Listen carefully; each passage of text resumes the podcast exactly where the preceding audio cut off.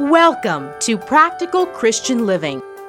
Not understanding the Great Commission or not even knowing that it exists, I don't know if that is so much of a churchgoer problem as it is a church problem, right? That churches just aren't telling people about our Great Commission, but it's what we're supposed to be doing. How could we not be communicating that? And I think maybe because churches in America, and the largest churches in America are certainly this way, there's a lot of meism going on.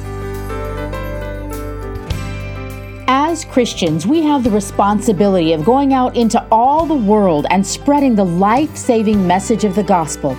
For some, that may mean venturing halfway across the globe. For others, it means we show kindness in walking next door to our neighbor and lending a helping hand in Jesus' name. With more on how we go and carry out the Great Commission, here's Robert Furrow with Matthew chapter 28, verses 16 through 20. Father, we want to thank you that we are able to worship you and put things in perspective and know that you are the God over all things, and there is nothing that is too much for you, and there's nothing that surprises you, even though we might be surprised. Nothing surprises you. And so we pray now that your Holy Spirit would fill us, that you'd strengthen us, cause our inner man to grow, cause us to evaluate ourselves honestly before you. Lord, we want to, uh, we want to know what you want from us and we want to give you sincerity. And we thank you for this. In the name of Jesus, we pray. Amen. You can open up your Bibles with me to Matthew 28. We're going to be covering verses 16 through 20 today in the last of our Jesus appointment series. Uh, we began them in, uh, in the beginning uh, when we actually had had the lockdown and we were coming back together and we were having all the kids in here and we didn't have any Sunday school going on. And I thought it would be good for us to go through the encounters that Jesus had with people so that kids could be a little bit more engaged. All right? So, um, with your Bibles open to Matthew 28, verses 16 through 20, let's pray and we'll get started. Father, we want to thank you for the time that we are able to study here today. We thank you for your word. We pray now that your Holy Spirit would work within us as we take time to study your word. Help us to know exactly what you want from us. And we thank you for this. In the name of Jesus, we pray. Amen. Today, we are going to break down what is called the Great Commission and our part in it. Jesus met with his disciples to give for the last time and gave them their marching orders in our text, Matthew 28, verses 16 through 20. There was a Barna research study done in 2018 let me get this right. So, this Barna Research Study, 2018, that the majority of churchgoers were not even aware of the Great Commission. And I think for a moment, let's just let that sink in. They were not even aware that Jesus had given us a clear definition as to what the church is supposed to be. 20 years ago or so, there were a couple of books that came out that were church growth books. And I've I've, I've tried to stay away from church growth books my whole life. I don't want to read them because I just want God to be really be working. But the idea in these church growth books is your church has to be able to be identified from other churches. So you have to find something that people will say about your church. Oh yeah, well, you know, this new, new church in town, their emphasis is really love, or their emphasis is really faith, or their emphasis is really, you know, feeding the poor or feeding the hungry. The idea was find a reason why you're distinct so that when people come to your church, they know, well, this is different than what other churches are that are out there. I think that's a mistake. I think that we should find what our definition is as a church from Jesus.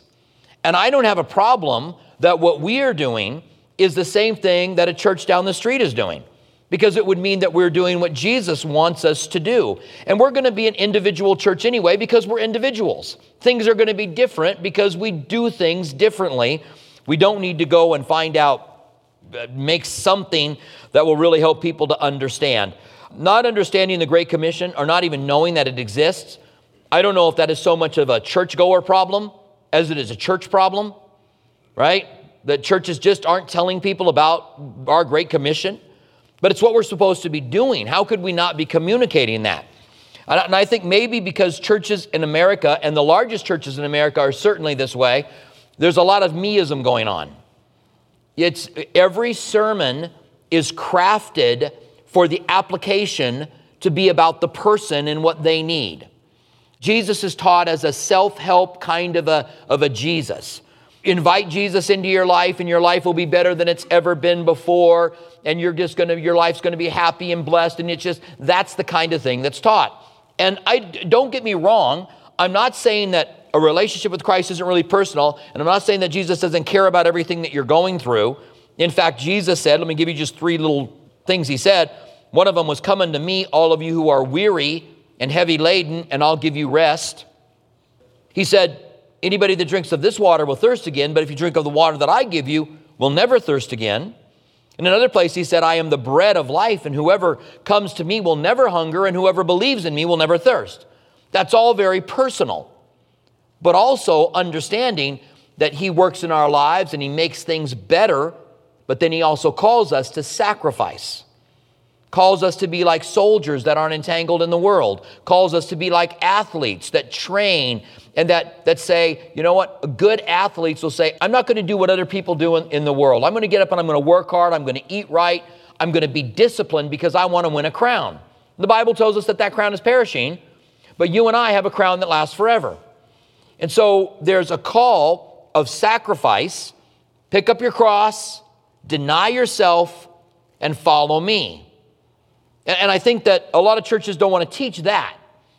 They want to teach the Jesus will make your life better. And, and sometimes after church services, when I'm talking with people, somebody will come up to me and they'll say something like, You know, my life is just so miserable, it's just awful. And I'll start to talk to them a little bit, trying to encourage them. And they won't take any encouragement. No, yeah, I've tried that. I've tried that. And I just don't know what to do. My life is so bad.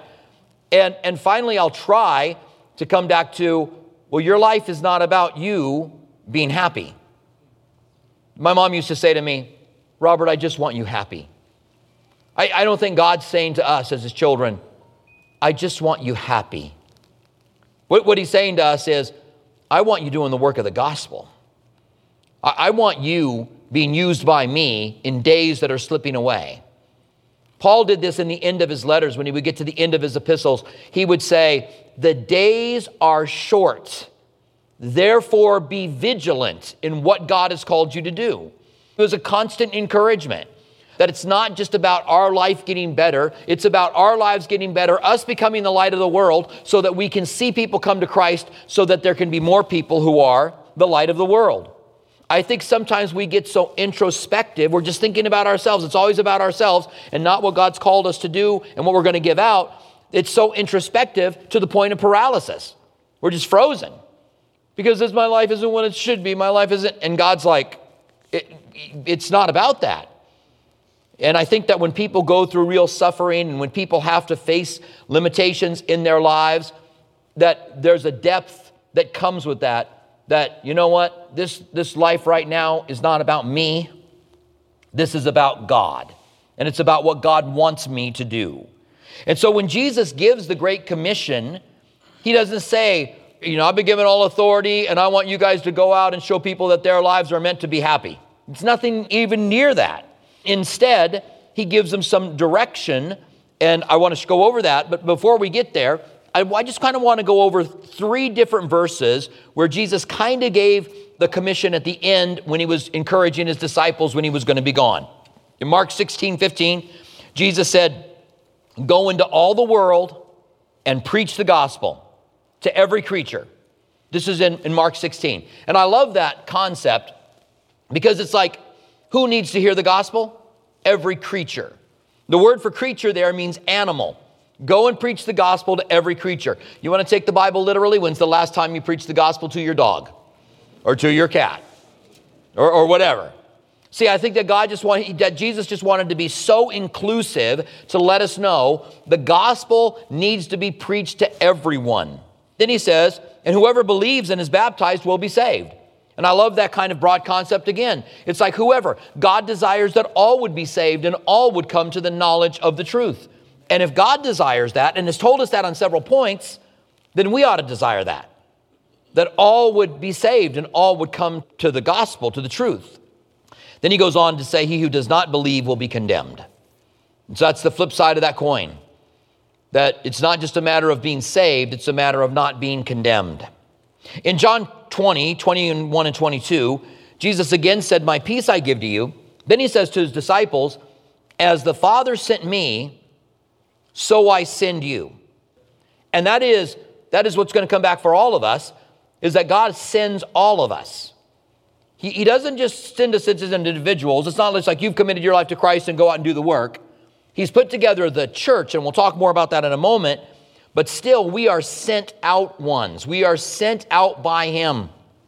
And He says, As the Father sending you, I send you out. And He breathed on them and said, Receive the Holy Spirit. So He's not going to leave you, He's going to empower you to be able to do the work that God's called you to do. Because as I start talking about this and sending you out and preaching the gospel, some of you now are feeling like, eh, that's not me. I'm not good at that. You, Pastor Robert, might be good at that, but I'm, I'm not good at that. But God's going to equip you. He gives you the Holy Spirit. In fact, there's a larger picture than that. He actually draws people to himself. When Jesus went to the disciples, he walked up to them on the shoreline, they're mending their nets, and he says, Follow me. And they get up and follow him. And the Bible tells us that no one comes to the Son, John chapter 7, 6, I guess, 644, unless the Father draws them. That means just like Jesus walked up to the disciples and said, Follow me, that was Jesus was the one who initiated, salvation's always initiated by God. And so if we're going to preach the gospel, it's not like we're coming out of the blue. It's not like we're walking up to someone that hasn't been spoken to by God or God hasn't been doing a work because God's coordinating all things. He's the head of the church and we are the body of the church. And so He's coordinating things.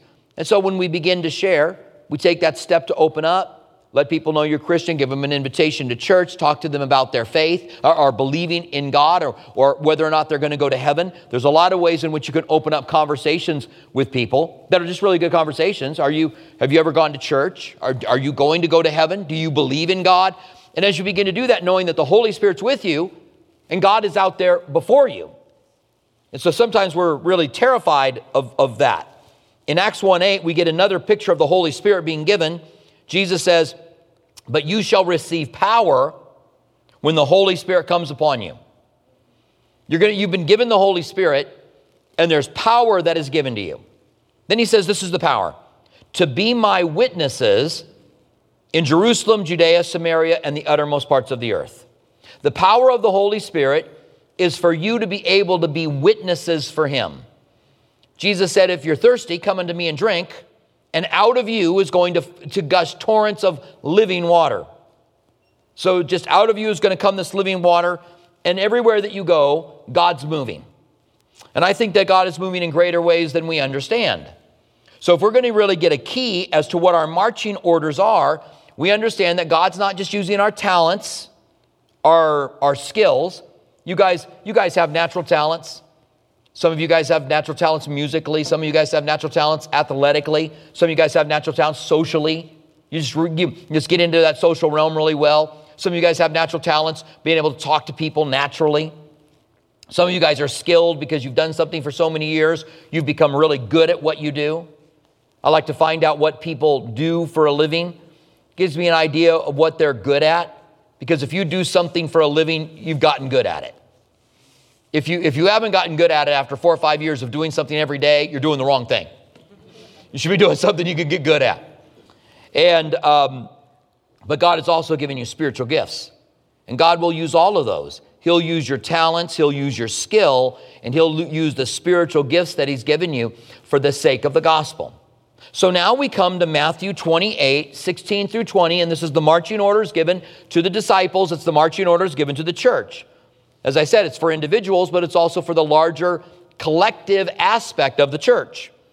And so he said, it says in verse 16, then the 11 disciples went to Galilee. We know that while they were there, they met with Jesus on the water, but now all 11 of them are together. Remember, it was only seven when they met when Peter was restored. And it says, um, they all, all 11 went to Galilee to the mountain which Jesus had appointed for them. And when they saw him, they worshiped him, but some doubted.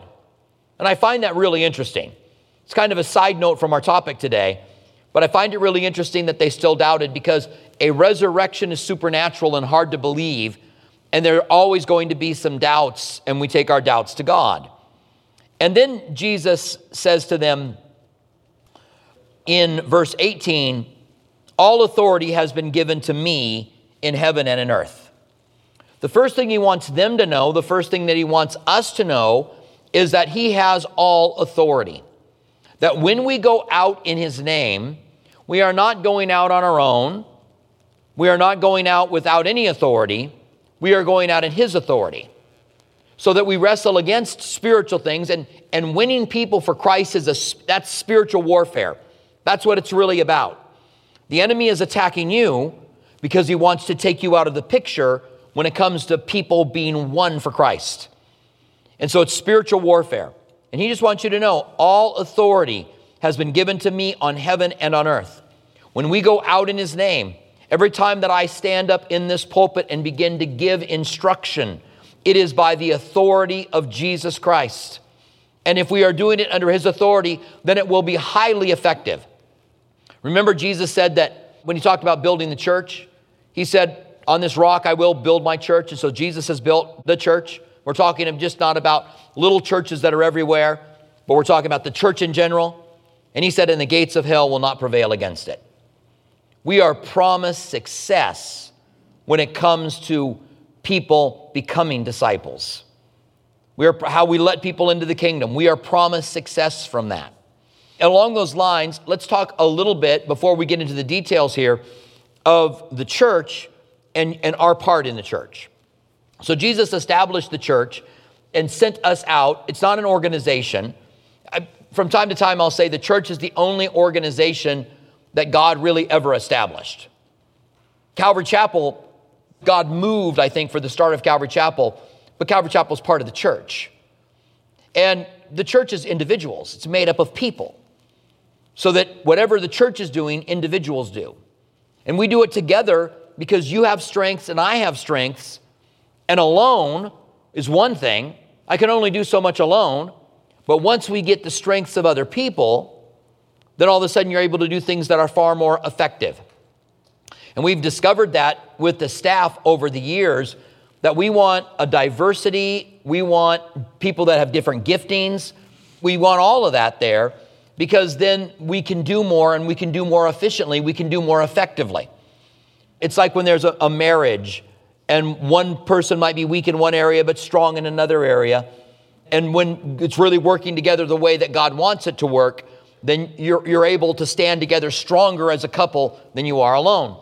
Well, that's even a bigger picture within the church. We're the body of Christ, and each one of us has a role.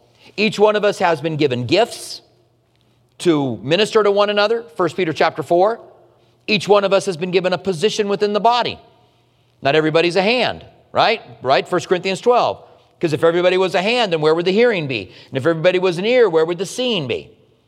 And so, just as a body has different parts, we're, we are the body of Christ, and so we have different parts. And so, this great commission comes out to us that we can do our part. You might say, Well, I might not be able to go out and do what someone else can do, but I can do what God's called me to do. And so then Jesus says in verse 19, and this is the beginning of the Great Commission go therefore and make disciples of all nations. That this is our marching orders. And for these 11 guys that were on top of that mountain in the Galilee, when you think of a mountain, there's not huge mountains in the Galilee, by the way. There, there's smaller hills that are around the Galilee. But there's a couple places you can get up really high and you can overlook the entire Sea of Galilee, and it's beautiful. There's one place that we go when we go to Israel, we take everybody up on the top of, and I like to talk about the Great Commission from there. Because Jesus says to them, Go. These 11 were going to have to go. They couldn't stay in the Galilee, they had to go wherever they were going to go. And so people have misused this little word go for their own purposes, usually fundraising. When people want to fundraise, especially in missions, they'll say things like, God calls some to go, and He calls some to send, and you might not be able to go, but you can go with them by your money going with them. And that really is a twisting of this text. And I don't know now, okay, we've gone all around the world, the gospel is being preached all around the world. There may be some areas where the gospel has not gone that we want to be attentive to. But now, if we go, if every Christian hears this, if we all heard this today, go, we would all just change places. It'd be like a giant chair change. We'd be like, okay, I'm going to go over there. I'm going to go over here, go over there. We are called to go to the people that we are going to influence. I think, first of all, to our family, friends, coworkers, and acquaintances. First of all, to the people in our lives. That we ought to be praying about knowing Christ, that we ought to know that God's drawing them, that the Holy Spirit's working within us, and that we say, Lord, open doors.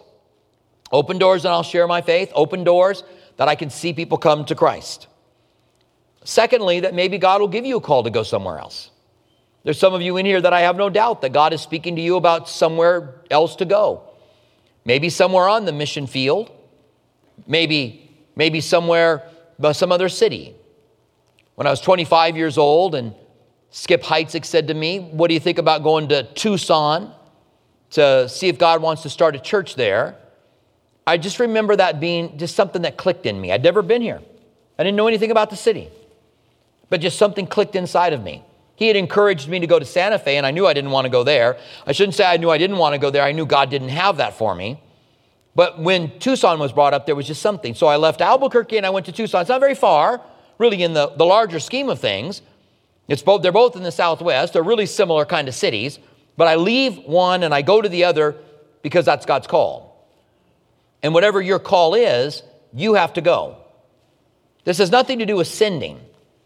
I think there is a point to send, there's a point to support, there's a point to take our finances and give our finances to God, but that's not what this is about. The application of this is that you, as an individual in a larger church, are called to go. And so you represent Jesus Christ. You're not alone. We have the church. When I, I give altar calls now at the end of every message, people are they respond, and sometimes people say it must be wonderful to be used by God in such a way that people are coming into the kingdom. And it is, to be that part of that harvest is awesome. But I realize that for every hand that is raised, there's someone that's planted seeds in that person's life. And for every, every hand that is raised, there's other people who have watered in that person's life. So that we would not have the harvest if it wasn't for the church doing what we do. And so I just want you to know the significance of the call on, of God on your life to go. Go and think of the people are, that are around you. If God calls you to go somewhere, then be obedient and go. But go now into your world knowing that you represent Jesus Christ who has all authority in heaven and earth and you're guaranteed success. Now, he also says that we are to make disciples. We're not just to go and make Christians. We're not just to go and, and see people rescued. We're not just to go get people saved so that their lives can be better, right? Which I've already addressed. But we're going to make disciples. Jesus said a few times that being a disciple wasn't easy. He said, if you want to be my disciple, you need to deny yourself. But that's what disciples do. Disciples go, I'm not living my life for myself, I'm living my life for Christ. It's part of what discipleship is. Disciples literally means a learner. I want to learn about Christ. I want to learn what he wants from me. But he says, You want to be my disciple? You want to learn from me? Then you pick up your cross, you deny yourself, and you follow me. Which means, number one, you pick up your cross, which means that you're no longer living for yourself. Jesus said, If you seek to save your life, you'll lose it. If you lose your life for my sake, you save it. So when we come to Christ, we say to him, Here is my life, my goals, my plans, my desires and I now want what you want for me. Thank you for joining us for Practical Christian Living with Robert Furrow. We hope that our verse by verse studies truly help you to see that God is real. He wants a personal relationship with you, and His Word is life changing. If you'd like to hear more of Robert Furrow's teachings, visit calvarytucson.com. For our local listeners, we invite you to join us at one of our two campuses. Our East Campus at Speedway and Camino Seco meets Saturdays at 6 p.m. and Sundays at 9:45 a.m. Our West Campus south of Palo Verde and I-10 meets Sunday mornings at 8:30 and 11 a.m. Our midweek service times are Wednesday evening at 6 p.m. at our East Campus and 7:15 p.m. at our West Campus. If you prefer, you can watch our service at live.calvarytucson.com and also on our Facebook page and YouTube channel. Our online campus is available during East Campus service times. If Practical Christian Living has blessed you and you'd like to donate, please visit pclaz.org. That's pclaz.org, where you can make a secure one time donation or sign on to become a monthly partner on a reoccurring basis. Have you accepted Jesus into your life, or do you have questions about salvation? We'd love to hear from you. Email us at saved at calvarytucson.com. And don't forget to follow us on social media Instagram at Calvary Tucson or Facebook at Calvary Chapel Tucson. We want to remind our local listeners that you can watch Practical Christian Living TV Sunday mornings at 8:30 a.m. on KGUN 9. Thank you for joining us for Practical Christian Living.